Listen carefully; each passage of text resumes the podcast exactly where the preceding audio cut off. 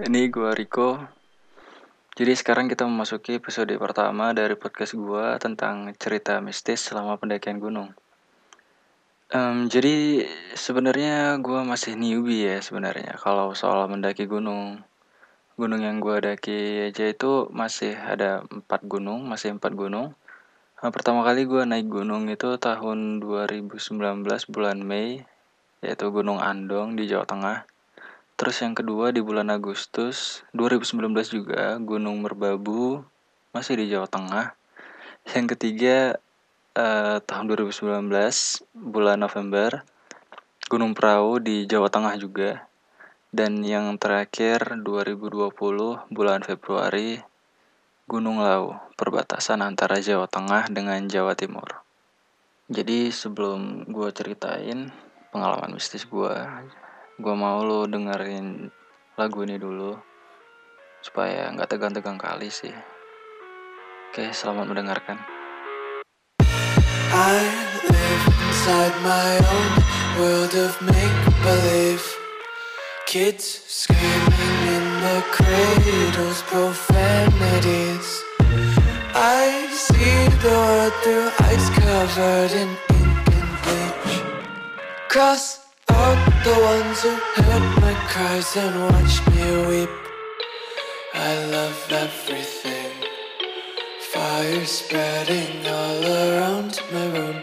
My world's so bright, it's hard to breathe, but that's alright.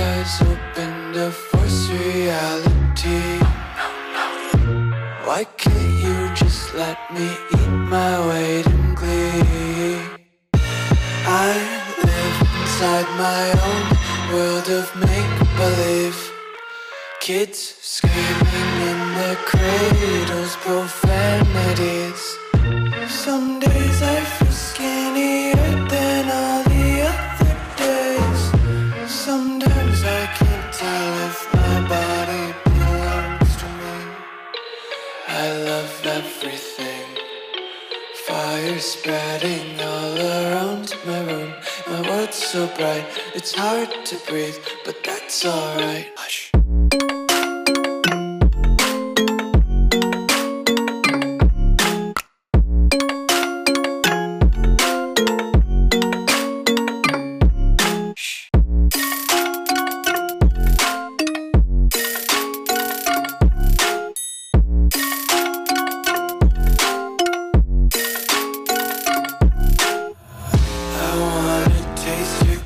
Content, hold your breath and feel the tension. Devils hide behind redemption. Honesty is a one-way gate to hell. I wanna taste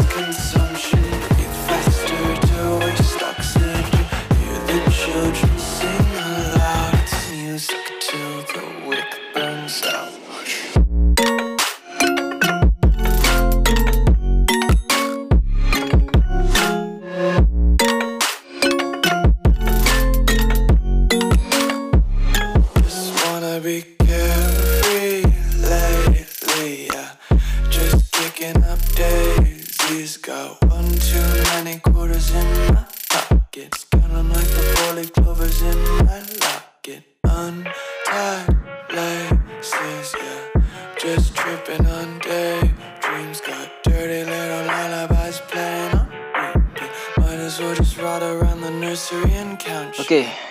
rasa semua pendaki tahu ya kalau Gunung Lau itu memiliki cukup banyak cerita mistis.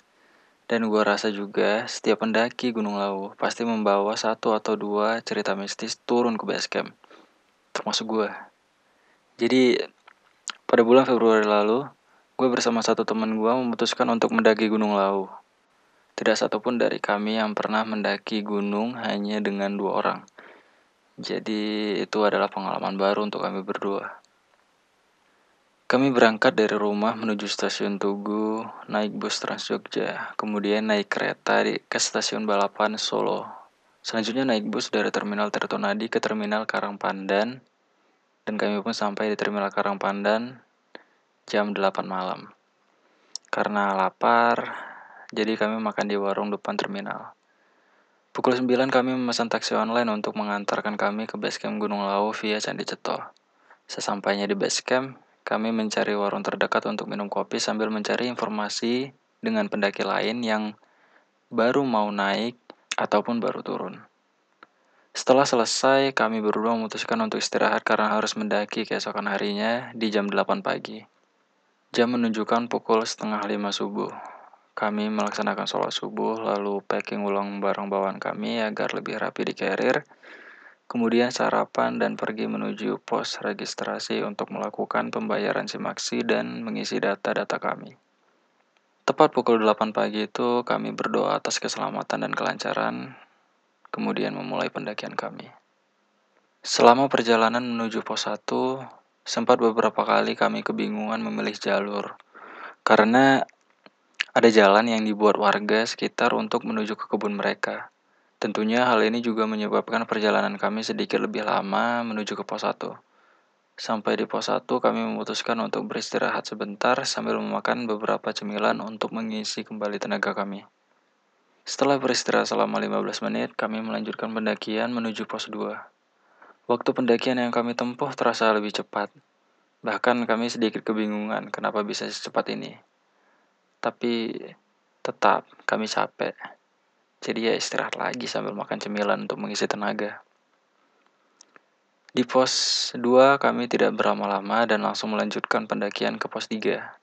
Trek menuju pos 3 terbilang cukup berat karena trek yang terlalu menanjak dan licin karena air hujan yang membasahi trek. Waktu yang kami tempuh untuk sampai ke pos 3 itu 2 jam lebih 10 menit. Sesampainya di pos 3, karena sudah jam 1 siang, kami berhenti untuk istirahat, sholat, dan juga makan. Setelah satu jam 30 menit di pos 3, kami pun melanjutkan pendakian ke pos 4. Perjalanan dari pos registrasi hingga pos 3 memang gak ada gangguan atau hal mistis sama sekali. Tapi pendakian menuju pos 4 lah yang terasa sangat berat. Dan ya kami sedikit diganggu. Baru beberapa menit mendaki dari pos 3, teman gue bilang gini, Ko, berat cok. Karena gue udah nonton tuh videonya Zawin waktu mendaki Gunung Lau bersama satu temennya, jadi gue langsung aja paham apa yang dimaksud teman gue. Karir yang teman gue bawa tiba-tiba aja terasa berat, entah karena sugesti aja atau emang dia lagi digangguin. Gue pun bilang ke dia untuk pelan-pelan aja dan tetap positive thinking. Beberapa saat kemudian, pundak gue pun tiba-tiba terasa berat juga. Awalnya sih, gue gak bilang ke teman gue dulu. Gue mencoba untuk berpikir positif, tapi yang ada di kepala gue adalah nama-nama hantu, yaitu pocong dan kuntilanak. Greget sih, tapi ya gue coba mengalihkan pikiran gue. Tetap aja susah. Dan gue pun bilang ke teman gue, Cok, gue juga berat. Dan dia langsung paham. Gue juga bilang ke teman gue kita harus cepat, jangan kelamaan di trek ini. Tapi teman gue butuh istirahat dan gak ada pilihan lain kan. Jadi kami istirahat di tanjakan sebelah jurang. Kami memakan beberapa cemilan dan di sini sebenarnya perasaan gue nggak enak. Jadi gue ajak teman gue untuk lanjut mendaki. Tapi dia bilang, ntar lagi. Ya udah, kami istirahat sedikit lebih lama. Gak lama dari arah jurang, gue ngedengar suara cewek teriak, tapi pelan. Di sini cuma gue sendiri yang dengar suara itu. Gue mencoba untuk berpikir positif. Mungkin itu suara orang yang memanggil temannya. Tapi tetap aja perasaan gue gak enak. Karena gue yakin banget kalau jarak kami dengan pendaki lain di bawah atau di atas sana itu jauh. Jadi sekali lagi gue ajak teman gue untuk lanjut mendaki dengan sedikit memaksa dia.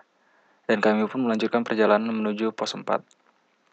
Gangguan yang kami rasakan selama pendakian ke pos 4 tetap berlangsung. Karir yang terasa lebih berat dan trek yang penuh dengan tanjakan membuat kami banyak istirahat dan terlalu lama di trek ini. Kami sampai di pos 4 pukul 4 lewat 50 sore. Karena kondisi kami berdua yang sama-sama capek di punggung, kaki, dan juga pikiran. Kami istirahat di pos 4. Di pos 4 ini kami bertemu dan mengobrol dengan pendaki lain yang memang ngecamp di sini dan berencana untuk turun sebentar lagi. Setelah 30 menit berlalu dan karena udah jam 5 lewat 20 menit, gua tanya ke teman gua dong. Ini kita mau lanjut sekarang atau nunggu maghrib aja? Kami berdua sempat bingung karena kalau lanjut bakal ketemu maghrib di tengah hutan yang gelap atau menunggu gelap di pos 4. Dan kami pun memutuskan untuk langsung lanjut. Kami pun melanjutkan perjalanan ke pos 5 di mana kami berencana untuk mendirikan tenda. Baru beberapa menit mendaki terdengar suara azan maghrib dari kejauhan. Jadi kami berhenti untuk menunggu azan selesai sambil mengeluarkan headlamp. Setelah azan selesai, kami melanjutkan pendakian. Gak lama, gerimis turun. Jadi kami berhenti lagi untuk memakai jas hujan. Setelah memakai jas hujan, kami lanjut. Gak lama lagi, kami bertemu dengan dua orang pendaki dari arah atas. Kami berbincang sebentar untuk mencari informasi tentang jarak ke pos 5. Di sini kami terkejut mendengar jawaban dari dua pendaki itu karena jarak menuju ke pos 5 masih memakan waktu satu jam lebih dan harus melalui trek yang banyak tanjakan curamnya, sempit dan juga licin. Tanpa pikir panjang, kami melanjutkan pendakian ke pos 5. Selama di perjalanan menuju ke pos 5 ini, teman gue terlalu sering istirahat. Lima langkah istirahat, lima langkah istirahat. Padahal di sini pikiran gue udah kacau banget karena jalan yang gelap, headlamp yang gue pakai juga redup, Ditambah headlamp teman gue yang kadang-kadang mati sendiri. Beberapa kali teman gue nyenter ke arah atas pohon. Entah apa pun yang dia cari. Dan ini membuat gue jengkel. Selama di perjalanan kami juga menemui beberapa pohon tumbang dan batangnya itu menyilang di trek. Jadi kami harus menaiki batang pohon untuk sampai ke seberang. Di batang pohon pertama yang kami temui bisa kami lewati dengan mudah. Tapi di batang pohon yang kedua, Gue mengalami sedikit masalah dan membuat kaki gue tergelincir dan terkilir tapi nggak parah. Di sini gue panik sebenarnya karena udah gelap banget dan kami nggak tahu jarak ke pos 5 masih beberapa lama lagi. Karena rasa takut akan gelapnya hutan lebih kuat daripada kaki gue yang sakit. Gue nyaranin lebih baik lanjut jalan tapi pelan-pelan aja. Karena kalau gue paksain cepet, kaki gue bisa tambah parah. Gak lama melanjutkan pendakian, kami bertemu dengan padang sabana yang luas tapi gelap. Di sini perasaan gue sedikit lebih tenang karena gue tahu kalau udah ketemu sabana, pos 5 gak jauh lagi. Dan bener aja, dari jauh kami melihat sebuah cahaya senter dari pendaki lain dan kami bersyukur karena akhirnya kami sampai di pos 5 dan kami bisa beristirahat. Kami pun sedikit mempercepat langkah kami menuju pos 5 dan mendirikan tenda. Setelah tenda didirikan, kami istirahat sambil memasak untuk makan malam kami. Selama memasak, kami mengobrol-ngobrol tentang perjalanan tadi, tapi sama sekali tidak ada membahas tentang kejadian-kejadian yang gue alamin sendiri. Gue gak mau dia juga ikutan takut dan akhirnya memutuskan untuk turun. Jadi setelah selesai masak dan baru mau mulai makan, dari arah atas kami mendengar suara teriakan yang aneh dan kami berdua mendengarnya, tapi kami nggak tahu itu suara apa. Di sini kami ketakutan dan gue mengalami rasa takut yang belum pernah gue rasain sebelumnya. Gue takut banget karena waktu itu sudah jam 9 malam dan kami berdua yakin banget gak mungkin masih ada orang yang teriak jam 9 malam di gunung. Karena ya gak etis banget men. Mengganggu banget gitu. Dan lagian suara teriakannya itu bukan bukan bukan kayak suara teriakan manusia. Karena memang aneh suaranya. Kalaupun suara hewan, kami berdua belum pernah mendengar suara hewan yang seperti itu. Ditambah lagi suara teriakan itu terus berulang dan lama banget berhentinya. Karena suara teriakan itu, nafsu makan gue jadi hilang gitu aja. Bahkan temen gue yang nafsu makannya gede juga jadi nggak nafsu makan saat itu. Jadi kami memutuskan berhenti makan dan menaruh piring yang masih penuh dengan makan malam kami di luar sedikit lebih jauh ke depan tenda.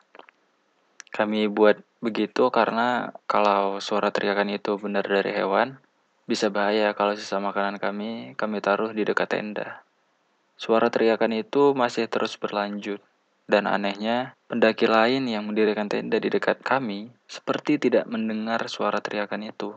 Karena kalau aja mereka mendengar, harusnya mereka berani mengecek dong asal suara itu dari mana. Soalnya jumlah mereka itu banyak, sedangkan kami hanya berdua. Tapi, tapi enggak.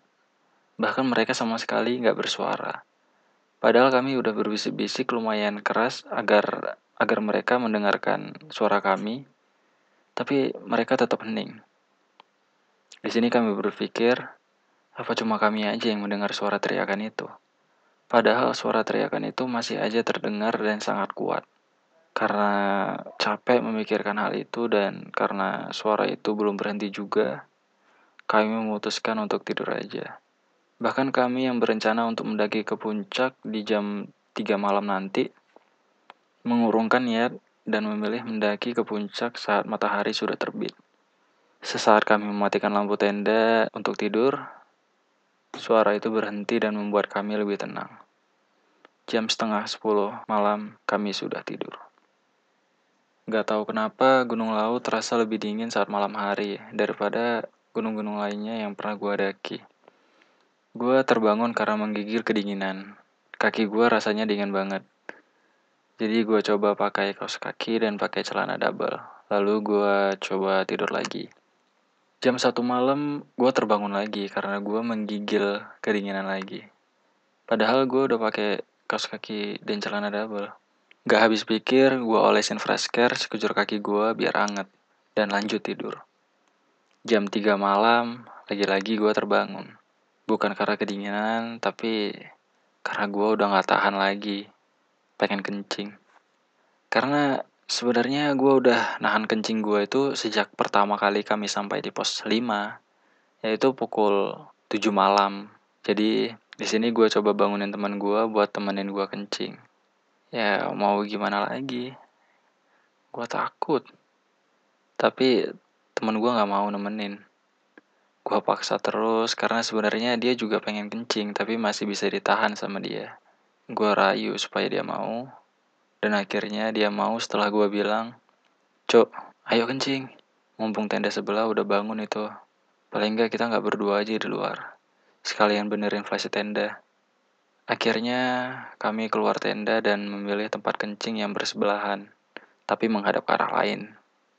Karena dia kelar duluan, gue suruh dia buat benerin tenda duluan. Dia bingung harus digimanain tuh flashitnya. Jadi gue yang masih dalam proses kencing menoleh ke arahnya sambil mengerahkan apa yang harus dia lakukan.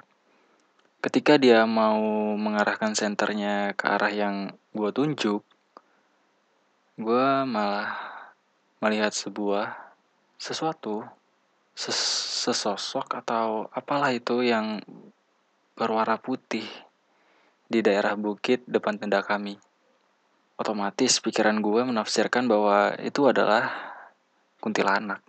Karena ya warna putih dan terlihat seperti mbak itu. Tapi tetap dong, apa pun yang kita lihat di gunung harus selalu positive thinking. Bisa aja itu jas hujan atau batang pohon yang ditaruh kain putih atau apalah terserah yang penting pagi nanti harus masih ada di situ. Jadi gue mempercepat proses kencing gue dan segera membantu teman gue membenarkan tenda tanpa melihat ke arah bayangan putih yang tadi gue lihat dan langsung masuk tenda. Kami lanjut tidur sampai jam 7 pagi. Setelah bangun, gue semangat dong buat mastiin apa yang gue lihat pas kencing tadi malam. Jadi gue keluar duluan dari tenda. Setelah gue keluar, mata gue langsung menuju ke arah bukit depan tenda kami tepat di bayangan putih itu berada tadi malam. Dan dan gue nggak ngeliat apa-apa. Nggak ada jas hujan warna putih, nggak ada batang pohon yang ditaruh kain putih, nggak ada tukang siomay pakai baju warna putih di situ, nggak ada apa pun di situ. Jadi ya udah pasti itu Mbak Kunti yang lagi nunjukin dirinya ke gua. Setelah mengetahui itu, gue jadi senyum-senyum sendiri. Karena ya gue yang belum pernah ngeliat yang begituan malah diliatin. Terus gue bilang ke teman gue cok gue punya cerita buat di basecamp nanti. Sambil senyum. Jadi itulah cerita pengalaman mistis gue selama pendakian Gunung Lawu cukup sampai di sini aja ya karena dari pos 5 ke puncak kemudian turun lagi ke base camp nggak ada kejadian mistis lagi. Jadi hmm, buat kalian yang belum pernah mendaki Gunung Lawu ayo disegerakan karena pemandangannya bagus banget cok keren. Sabananya yang luas itu bener-bener luas dan indah banget sih kalau gue bilang. Gue gue nggak nyesal sih daki Gunung Lawu walaupun dinampakin sama mbak-mbak iseng itu. Jadi segerakan mendaki Gunung Lawu tapi ya ntar aja tunggu pandemi COVID-19 mereda. Buat semua sahabat pendaki untuk sekarang lebih baik di rumah aja dulu. Jangan mendaki dulu karena kebanyakan gunung juga lagi lockdown. Iya. yeah. oke deh sekian gua Riko. Bye